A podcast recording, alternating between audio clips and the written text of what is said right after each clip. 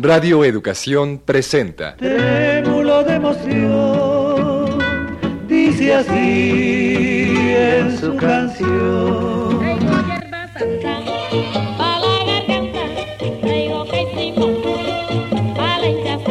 Me cansé de rogarle.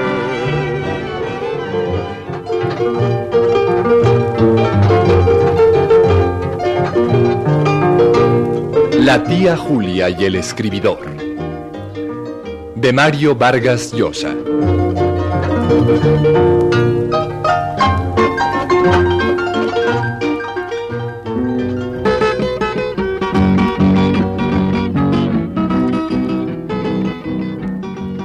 Hoy cumpleaños Crisanto Maravillas.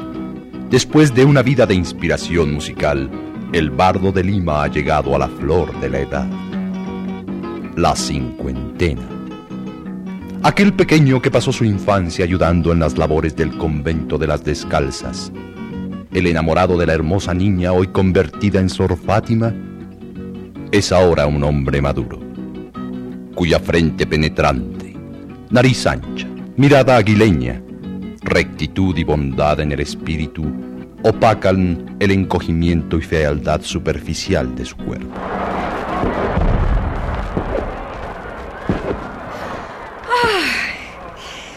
¡Qué hermoso día! 50 años se parece mentira.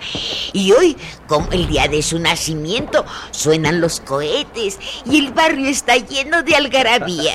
No solo el barrio, doña Maite, la ciudad entera está llena de alegría. Pues vamos al convento, que hoy es la fiesta doble. No solo el cumpleaños de nuestro bardo, sino su primer concierto en el convento de las descalzas a beneficio de los misioneros de África. Oiga, doña Maite, usted que conoce bien a Crisanto Maravillas, ¿es verdad lo que se rumora? ¿Eh, ¿Qué, Sarita? Pues que en realidad el bardo organizó este concierto para estar cerca de Sor Fátima. La gente es venenosa. Esos son chismes. Pues dicen que Sor Fátima es la musa oculta del bardo, que desde niño él está enamorado de ella. Ya te he dicho que esos son chismes de la gente ociosa. Vamos, vamos, ya está llegando todo el mundo. Miren, ahí está el sargento Lituma. ¿Cómo están, mis amigos? Sargento. Entremos al convento, que es casi la hora. ¿Ustedes tienen invitación para el concierto? Eh, Sí, doctora Sémila. ¿Y usted? Eh, Sí, sí la tengo. Me han asegurado que las invitaciones eran personales, pero por lo que veo, todo Lima está enterado. Ah, es que es difícil contener al pueblo que ansía oír el concierto del bardo. Eh, más vale que nos demos prisa si queremos ganar lugar en la capilla. Vamos, vamos. La Guardia Civil ya está poniendo en orden a la chusma. Vamos, entremos. Vamos, entremos. Ah, bueno, por aquí, por aquí, sigan.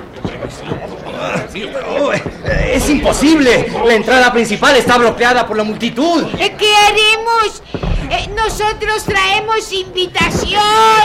Déjenos pasar. Es inútil, es inútil, doña Maite. Síganme, yo conozco una entrada secreta. Por ahí podremos acceder a los altos y desde ahí presenciar el concierto. Síganme, por Sí, aquí, sí, por sí. aquí. Vamos, vamos. Pasen,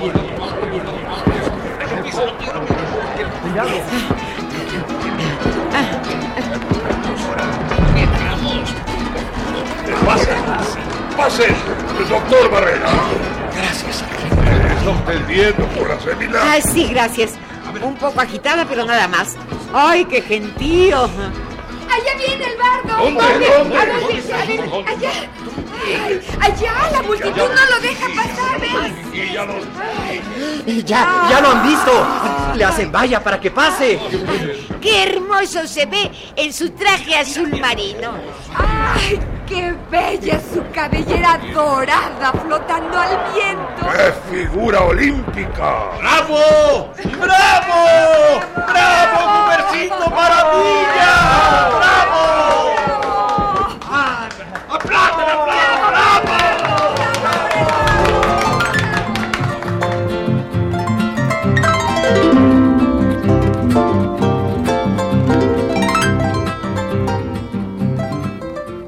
El recital va a dar comienzo.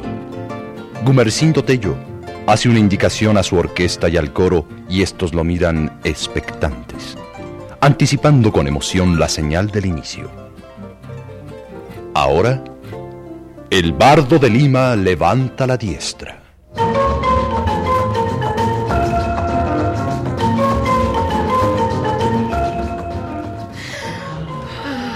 Oh,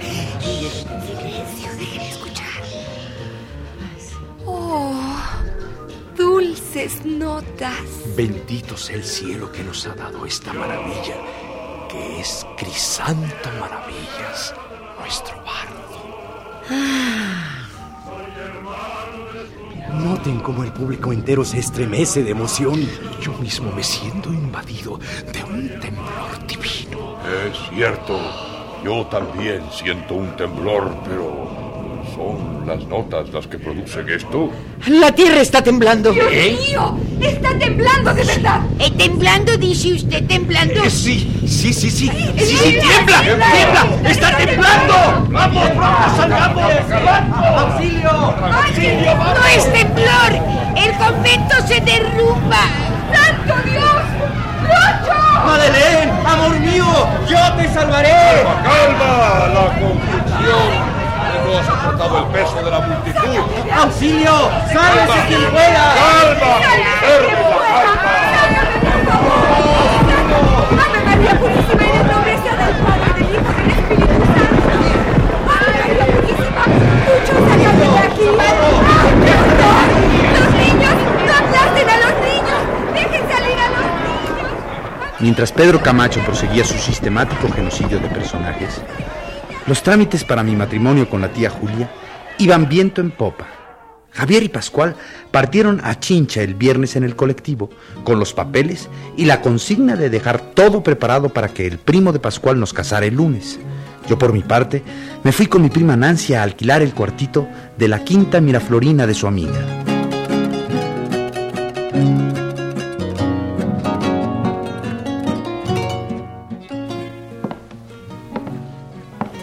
Te parece? Solo un cuarto, la cocina y el baño, pero están buenísimos, ¿no? Está precioso, flaca. Apenas puedo esperar a traer a Julia. ¿Por qué no le hablo por teléfono y le digo que venga? No, no. Quiero que sea una sorpresa. Aquí entraremos ya como marido y mujer. Imagínate, flaca. El lunes estaremos casados. Ay, no sabes cuánto gusto me da, Marito. Y yo que creía que eran puras chiquilladas. ¿Qué dice Julita? Todavía no sabe nada. Me he pasado todo este tiempo diciéndole que ya, que de un día para otro. Creo que no tiene mucha confianza en que se pueda arreglar. Ay, se va a morir del gusto. Mañana me va a hablar a las 4 de la tarde y se lo diré. Ay, qué romántico es todo esto, Marito. ¿Qué se siente, eh? Eh, unos nervios de la fregada, flaca. Unos nervios de la fregada.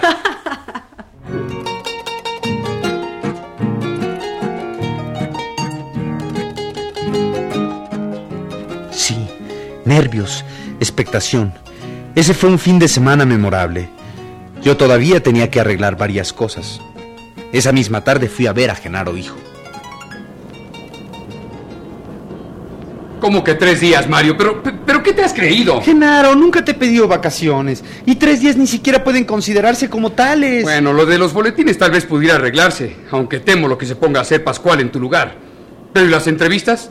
¿Quién las va a hacer? ¿Mm? El Panamericano de las 11 no puede irse sin entrevistas. Podrían repetirse algunas de las primeras. Esta es una radiodifusora seria. ¿Cómo que llenar una programación con repeticiones? Serían solo tres días. Puede decirse que el público ha pedido que se repitan las que han causado más sensación. Mm. ¿Repeticiones a petición del público? ¿Por qué no?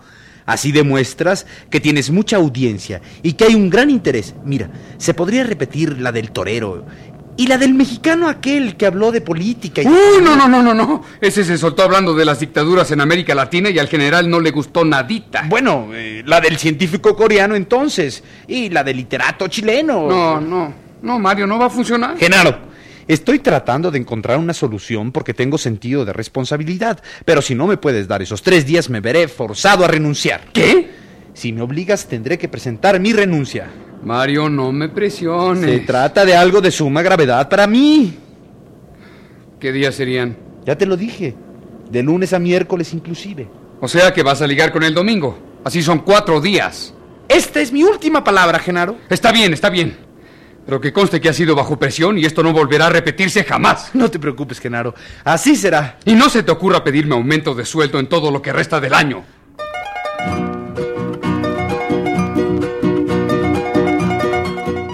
Todo marchaba a pedir de boca. En la noche regresaron de Chincha Javier y Pascual con buenas noticias.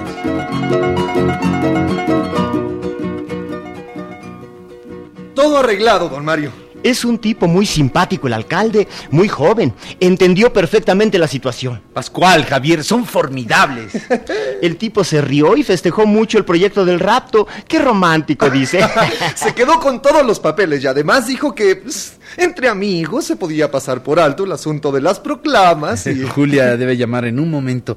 Se va a poner feliz. Ay, pobre Julia. Ella ha pasado la peor parte esperando y esperando. El lunes tempranito salimos para Chincha, don Mario.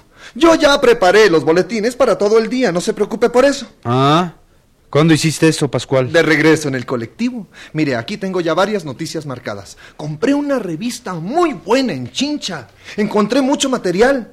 Mañana domingo lo paso a máquina y Pablito se encarga de bajar los boletines, como siempre. Ah, ¿y ¿Qué revista compraste? No, no, no, no me lo digas, no me lo digas.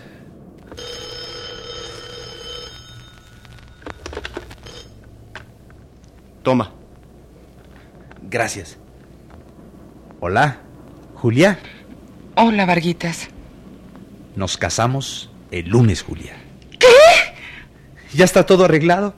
Encontramos al cacaceno, nos fugamos el lunes a las 8 de la mañana, nos vamos a Chincha y al mediodía seremos marido y mujer.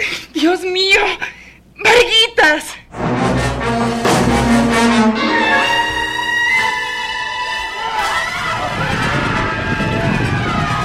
La gente no deja pasar, padre. Rosa, hija, Margarita. Ay, dame la mano, padre. Sebastián, Sebastián. Aquí, aquí estoy, Margarita. Chusma infame. No han podido soportar que Crisanto mate al toro de tres estocadas y ahora provocan esto. Padre, no hay salida. La encontraremos, Rosa. No es posible quedarnos aquí mezclados en este escándalo. Eso es lo que quieren mis enemigos para enlodar el nombre de mi fe. Sebastián, ¿qué hacemos? Por aquí. Tomémonos de las manos y avancemos. Vamos, vengan por aquí. He perdido mi flauta, padre. ¿Tu flauta? ¡Oh, no! Mi hija es una gran flautista. Devuélvale su instrumento, canallas. El Señor nos pone a prueba. En retirada, Él nos protege. Sebastián,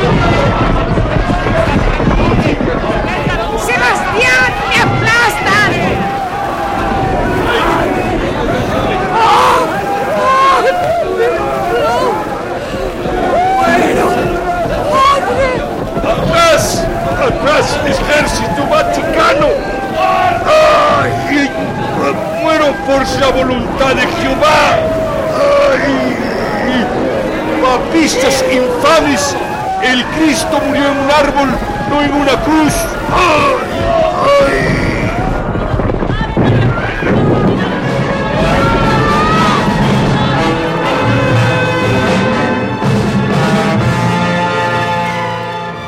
Este ha sido un capítulo más de... eh, eh, bueno, eh, el último capítulo de su radionovela.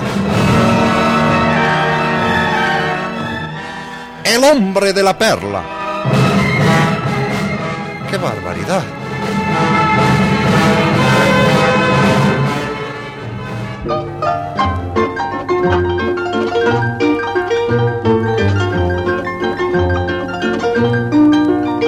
La tía Julia y el escribidor. De Mario Vargas Llosa. Esta fue una producción de Radio Educación.